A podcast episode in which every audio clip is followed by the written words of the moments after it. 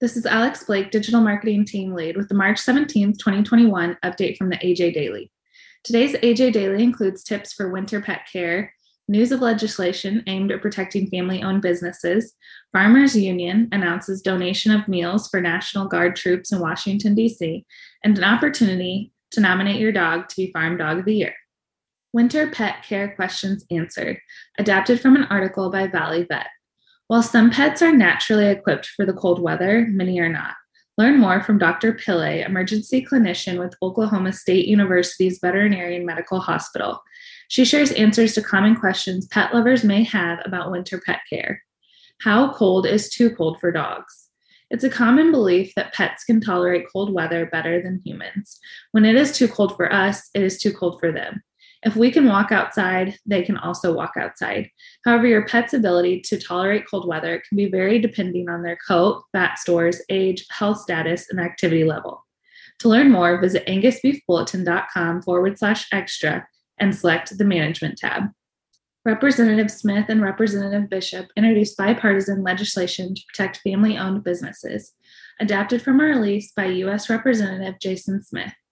Congressman Jason Smith and Congressman Sanford Bishop introduced legislation to protect family owned businesses, farms, and ranches from being hit with a hefty tax in the event a loved one dies. Senator John Thune introduced companion legislation in the United States Senate. The Death Tax Repeal Act would allow farmers, ranchers, and small business owners to expand their operations, invest in their employees, and upgrade their infrastructure and technology instead of worrying about their loved ones being hit with the estate tax. Representative Jason Smith said, the last thing grieving Americans need is to be punished for their families' hard work in building successful farms, ranches, and small businesses that feed the world and drive our economy. For more information, visit jasonsmith.house.gov. National Guard troops in DC received meals from founding farmers, adapted from a release by Hannah Packman, National Farmers Union. To feed National Guard troops on duty in our nation's capital, Farmers Union Enterprises donated $50,000 to provide roughly 5,000 meals from DC based restaurants, Farmers, Fishers, Bakers, and Founding Farmers, both of which are part of Farmers Restaurant Group. Farmers Union Enterprises is made up of several Farmers Union owned businesses in the upper Midwest, the dividends of which help fund Farmers Union organizations in Minnesota, Montana, North Dakota, South Dakota, and Wisconsin, as well as National Farmers Union.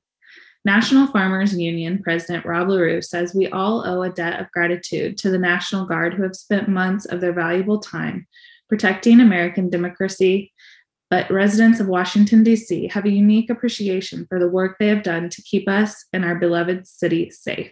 To read more, visit nfu.org. Farm Bureau Farm Dog of the Year nominations now open, adapted from a release by the American Farm Bureau Federation. Farmers are invited to submit nominations for the 2022 Farm Bureau Farm Dog of the Year contest, supported by Purina. This is the fourth year of the contest, which celebrates farm dogs and the many ways they support farmers and ranchers in producing nutritious food for families and their pets across America.